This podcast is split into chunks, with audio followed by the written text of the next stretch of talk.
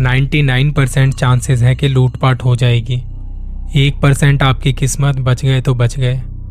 ऊपर आसमान की तरफ़ देखो तो रोशनी दिखाई पड़ती, और नीचे देखो तो चारों तरफ़ गुप अंधेरा। सुनाई दे रहा था कोई लोहे के किसी हथियार पर धार लगा रहा है। एक शख्स है जो इंडियन रेलवेज में काम करते हैं। उन्होंने ये कहानी शेयर की है। वो बताते कि मैं इंडियन रेलवेज में एक ट्रेन ड्राइवर हूँ। पैसेंजर ट्रेन कई सालों से चलाता आ रहा हूँ। महीने में एक बार मुझे माल गाड़ी लेके जाना होता है, क्योंकि एक सीनियर ड्राइवर होने के साथ साथ मुझे रास्तों का भी अच्छे से पता है। जिस जगह से हम मालगाड़ी लेके निकलते हैं, वो कई दिनों का एक लंबा और खौफनाक सफ़र होता है। आपको आगे बताऊँगा कि ऐसा मैंने क्यों कहा। इस जगह का नाम भारत के सबसे बड़े और खौफनाक जंगलों में आता है। 12 अगस्त 2009 बारिश का मौसम था। मुझे एक फ़ोन आया। ऑफ़िस से था और उन्होंने बताया कि स्केड्यूल के हिसाब से कल आपको मालगाड़ी लेके चलना है। वो मालगाड़ी वैसे तो कहीं और से लोड होके चलती है, पर उसका ड्राइवर मेरे यहाँ से चेंज होता था। मैं और मेरे साथ एक असिस्टेंट ड्राइवर और एक सिक्योरिटी गार्ड जो हमारी मालगाड़ी के आखिरी बोगी में होता था। ट्रेन हमारे शहर आके रुकी। ड्राइवर से थोड़ी बात हुई और कुछ कागज़ी कार्रवाई के बाद मैंने ट्रेन का इंजन स्टार्ट कर दिया और कुछ ही देर में हम निकल पड़े अपने सफ़र पर। अभी तक इस गाड़ी ने जो सफ़र तय किया था, वो नॉर्मल ट्रैक पर था, जहाँ से पैसेंजर ट्रेनें वगैरह चलती थी।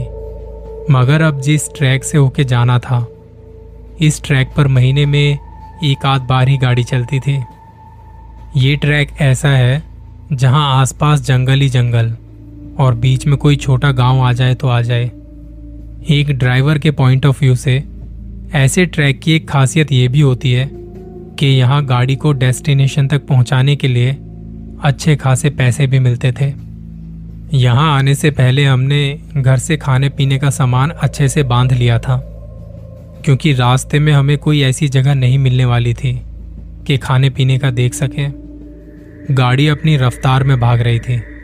सफ़र अच्छा कट रहा था, पर अब हम उस जगह पहुँचने वाले थे जहाँ से हमें खौफ आता था। ये ट्रेन इतनी लंबी थी कि अगर कोई इसके पहले डब्बे से आखिरी डब्बे तक चल के जाए तो 15-20 मिनट तो आराम से लगेंगे। ऊपर से जब आप मालगाड़ी लेके निकल रहे हो तो आपके साथ ज़्यादा लोग नहीं होते। ऐसे ट्रैक्स पर लूटपाट का डर अलग से बना रहता है। तो इन ट्रैक्स पर कहीं भी रुकना अलाउ नहीं कर सकते। क्योंकि कहीं भी इस जंगल में अगर ट्रेन रुकी तो 99 परसेंट चांसेस हैं कि लूटपाट हो जाएगी। एक परसेंट आपकी किस्मत अगर बच गए तो बच गए। जैसा कि मैंने पहले बताया, वो अगस्त का महीना था। और इस महीने पूरे भारत में अच्छी खासी बारिश होती है। जंगल में हर तरफ़ पेड़ ही पेड़। थोड़े थोड़े डिस्टेंस पर हमें फॉग नज़र आ रहा था। जैसे आप किसी घने जंगल से होकर जा रहे हो, और अचानक बारिश के बाद जैसा वहाँ का नज़ारा होता है, बिल्कुल वैसे ही यहाँ भी था। ऊपर आसमान की तरफ़ देखो तो रोशनी दिखाई पड़ती, और नीचे देखो तो चारों तरफ़ गुप अंधेरा। बस ट्रेन की हेडलाइट जहाँ तक जा रही थी, वहीं तक नज़र आ रहा था। मैं तो खैर काफ़ी टाइम से मालगाड़ी इस रूट पर चलाता आ रहा हूँ। ऐसे ट्रैक्स की आदत हो गई थी।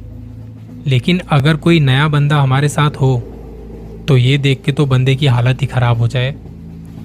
गाड़ी में सामान इतना था कि उसकी स्पीड भी हम बढ़ा नहीं सकते थे।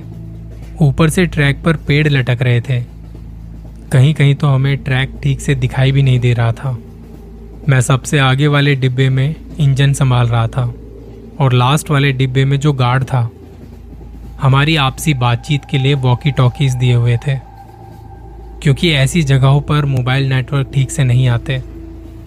तो जो भी बात होती, वो वॉकी टॉकी के थ्रू होती। ये वॉकी टॉकी ट्रेन में इंटरनली कनेक्ट होता था। मैं गाड़ी चलाते चलाते एक नज़र आसमान में देखता और फिर सामने देखता। आसमान में तेज बिजली चमक रही थी। लग रहा था कि बारिश कभी भी हो सकती है। गाड़ी को ऑटो पायलट मोड पे लगा के मैंने एक छोटे से कप में अपने लिए चाय डाली और सामने देखते हुए पीने लगा। अचानक से वहाँ ठंड सी बढ़ गई और फिर मेरा अंदाज़ा सही निकला। चमकती बिजली के साथ तेज बारिश शुरू हो गई। बारिश तेज थी और सामने विजिबिलिटी और भी कम हो गई। ये देखते ही मैंने गाड़ी की स्पीड थोड़ी और कम कर ली। मैंने वॉकी टॉकी के इस्तेमाल से गार्ड को कॉल लगाया। गार्ड साहब, सब ठीक है ना?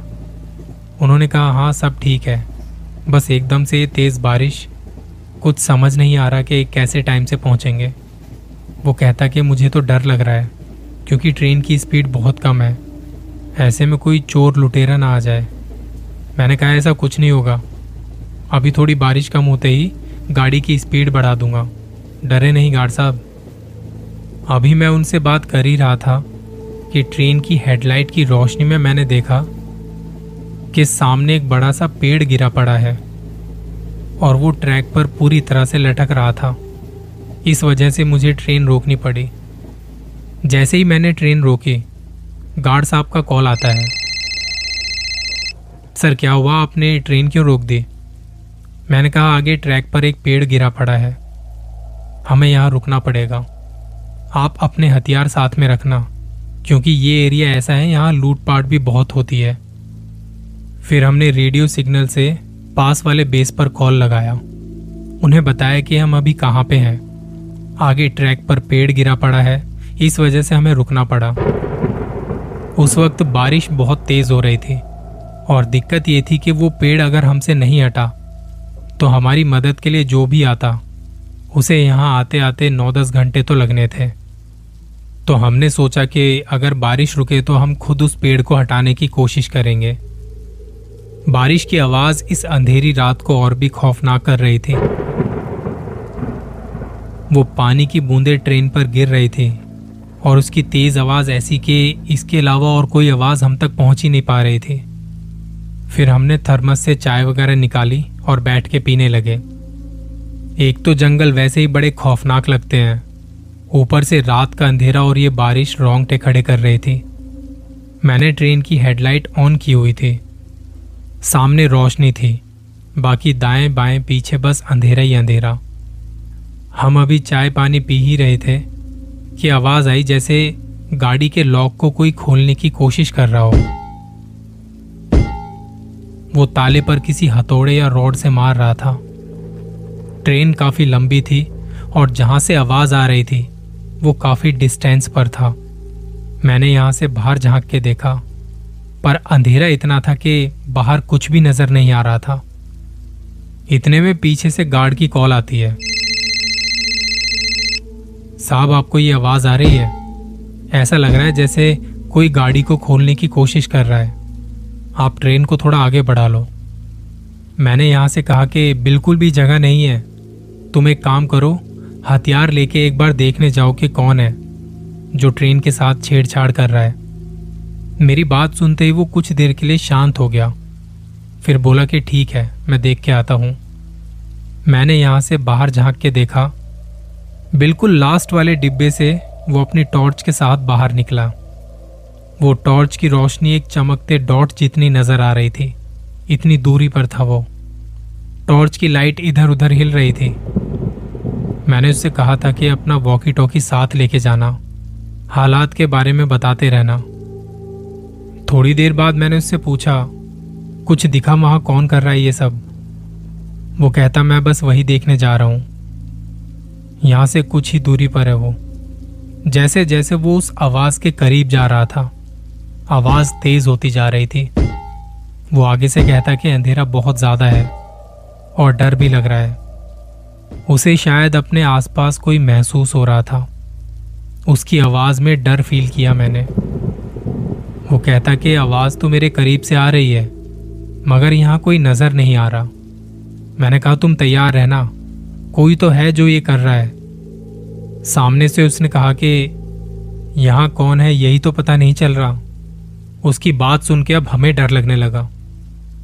मैंने कहा, तुम उस लोकेशन पर पहुंचो जहाँ से आवाज़ आ रही है। उसने कहा, मैं वहीं खड़ा हूँ, पर यहाँ बाहर कोई भी नहीं है। ऐसा लग रहा है जैसे कोई गाड़ी के अंदर है और उसे खोलने की कोशिश कर रहा है। उसके ये कहते कहते सामने से आवाज़ आनी बंद हो जाती है। मैंने यहाँ से पूछा, क्या तुम ठीक हो? कुछ जवाब दो। पर कोई जवाब नहीं आता। बार बार कॉल लगाने के बाद सामने से उसे कोई पिक करता है। मैं यहाँ से हेलो हेलो बोले जा रहा हूँ। पर वहाँ से कोई जवाब नहीं। ऐसा लग रहा था जैसे कोई वॉकी टॉकी के बटन दबा रहा है। हम यहाँ इंतज़ार में हैं कि कब वो बोलेगा। फिर अचानक सामने से एक आवाज़ आती है। वो कुछ बोल रहा था पर समझ नहीं आ रहा कि क्या कहना चाहता है। और फिर कुछ गुनगुनाने की आवाज़ आई। ऐसा लग रहा था कोई पत्थर पर चाकू, कुल्हाड़ी या लोहे के किसी हथियार पर धार लगा रहा है। हमें कुछ समझ ना आए कि ये कौन है और सिक्योरिटी गार्ड कहाँ है। क्या उसका वॉकी टॉकी किसी और के पास है? उसे कुछ हो तो नहीं गया? हम यहाँ से बेढंगी चीज़ें सोचने लगे कि ऐसा है, वैसा है। मैं यहाँ से दोबारा से कॉल करता हूँ, पर कोई नहीं उठाता और वो आवाज़ दोबारा से आने लगती है। जैसे कोई गाड़ी को खोलने की कोशिश कर रहा है। फिर मैंने और मेरे साथ जो असिस्टेंट ड्राइवर था, उसने कहा कि हमें जाके देखना चाहिए। गाड़ी का इंजन ऑन था और हम दोनों अपनी टॉर्चेस लेके निकल पड़े। हमें तो पता भी नहीं था कि वो किस साइड है। हम धीरे धीरे चलते हुए ट्रेन के लास्ट तक आ पहुँचे। बारिश बहुत तेज थी अभी भी। हम उसे आवाज़ दे रहे थे। पर वो नज़र नहीं आ रहा था कि कहाँ है। अब ट्रेन की दूसरी साइड से वापस इंजन की तरफ़ जाने लगे। हम बहुत संभल संभल के चल रहे थे और अचानक से बारिश भी बंद। इस एकदम से बंद हुई बारिश के बाद वहाँ बहुत ज़्यादा खामोशी छा गई। हमने फिर से कॉल की उसे और हमें हमारी ही आवाज़ वापस आ रही थी। मतलब वॉकी टॉकी यहीं कहीं आसपास है। अब लगने लगा जैसे उसके साथ ज़रूर कुछ हुआ है। जहाँ से आवाज़ आ रही थी, हम उसी डायरेक्शन में चलने लगे। चलते चलते ट्रेन के बीच में किसी डिब्बे के पास आके रुके। वहाँ से वॉकी टॉकी की आवाज़ तेज सुनाई दे रही थी। वो आवाज़ गाड़ी के अंदर से आ रही थी। इस साइड एक बड़ी सी कुंडी लगी थी। हमने उसे खोलना शुरू किया और बड़ी खौफनाक आवाज़ अंदर से आने लगी। मेरे हाथ काँप रहे थे, पर मैं रुका नहीं। धीरे धीरे मैंने उस कुंडी को खोला। टॉर्च की रोशनी में सामने देखा तो एक बड़ी सी औरत, जिसके एक हाथ में कुल्हाड़ी है और उसने अपना एक पैर गार्ड के मुँह पे रखा हुआ है। वो बिल्कुल ऐसे पड़ा था जैसे मर चुका है। उसके मुँह पर टॉर्च की रोशनी से देखा तो उसने अपनी आँखें मूव की। उसके मुँह से खून निकल रहा था। वो औरत हमें देख के हंसने लगी। उसने हाथ के इशारे से हमें अपने पास आने को कहा और गार्ड की तरफ़ कुलाड़ी करके हंसने लगी। मैंने डरते कांपते उसे मना किया कि वो उसे छोड़ दे। उसने अपनी गर्दन टेढ़ी करके मेरे पास अपना मुँह कर लिया और मुझे सूंघने लगी। मैं बिल्कुल चुपचाप खड़ा हो गया। उसके मुँह से लार टपक के मेरे सर पे गिरे। मेरा शरीर बुरी तरह से काँप रहा था। असिस्टेंट ड्राइवर जो मुझसे थोड़ा पीछे था, उसने मुझे ऐसे देखा तो वो गार्ड की बंदूक उठा के जल्दी से मेरे पास आया और सामने उस औरत पे फायर कर दिया। वो एकदम से अपने सर को हिलाते हुए उसे देखने लगी। औरत ने उस पर कूदना चाहा पर उसने फिर से फायर कर दिया। गोली उसके चेहरे पर कहीं लगी थी और वो चीखते हुए जंगल में भाग गई। वो चिल्लाते हुए भाग रही थी और उसकी आवाज़ पूरे जंगल में गूंज रही थी। असिस्टेंट ड्राइवर ने एक और फायर किया, पर इस बार निशाना चूक गया। सिक्योरिटी गार्ड जल्दी से उठा और हम तीनों सामने इंजन की तरफ़ भागे। कैबिन में आके हमने खुद को अच्छे से लॉक कर लिया और बेस में फ़ोन लगाया कि हमें जल्दी से कोई मदद भेजिए। उन्होंने कहा, मदद आने में वक्त लगेगा। तब मैंने ये डिसीज़न लिया कि मैं ट्रेन धीरे धीरे आगे करता हूँ। उस टूटे पेड़ को हटाने की कोशिश करता हूँ। यहाँ रुके रहना खतरे से खाली नहीं है। पीछे से अब कोई भी आवाज़ आए, हमें बाहर नहीं निकलना है। मैंने ट्रेन के इंजन में थोड़ी जान फूकी और आगे बढ़ने लगे। पेड़ को हल्का सा धक्का दिया, फिर पीछे हुआ। फिर धक्का दिया, फिर पीछे हुआ। ऐसा कई बार किया हमने। और जब मेहनत रंग लाई, वो पेड़ जब ट्रैक से हटा तो बेस में बता के हम निकल पड़े। हम लोगों में अब जाके जान में जान आई थी। मैं अब गाड़ी को जितनी तेज भगा सकता था, मैंने भगाना शुरू कर दिया।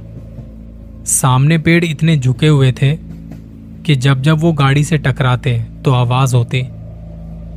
सुबह होते होते गाड़ी उस खौफनाक जंगल को पार कर चुकी थी। जंगल पार करने के बाद सबसे पहला स्टेशन जो मिला, वहाँ पे रुक के हमने खाना पानी किया और फिर गार्ड को सबसे पीछे बैठा के वापस सफ़र पर निकल पड़े।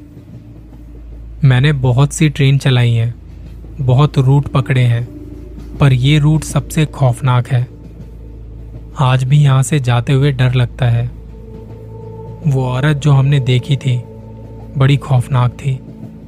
ये बात जब सीनियर अफसरों को बताई तो उन्होंने हमें कहा कि कुछ भी हो जाए, इस ट्रैक पर तुम्हें गाड़ी नहीं रोकनी है। आज भी मैं उस ट्रैक पर गाड़ी चलाता हूँ, पर कुछ भी हो जाए, मैं रुकता नहीं।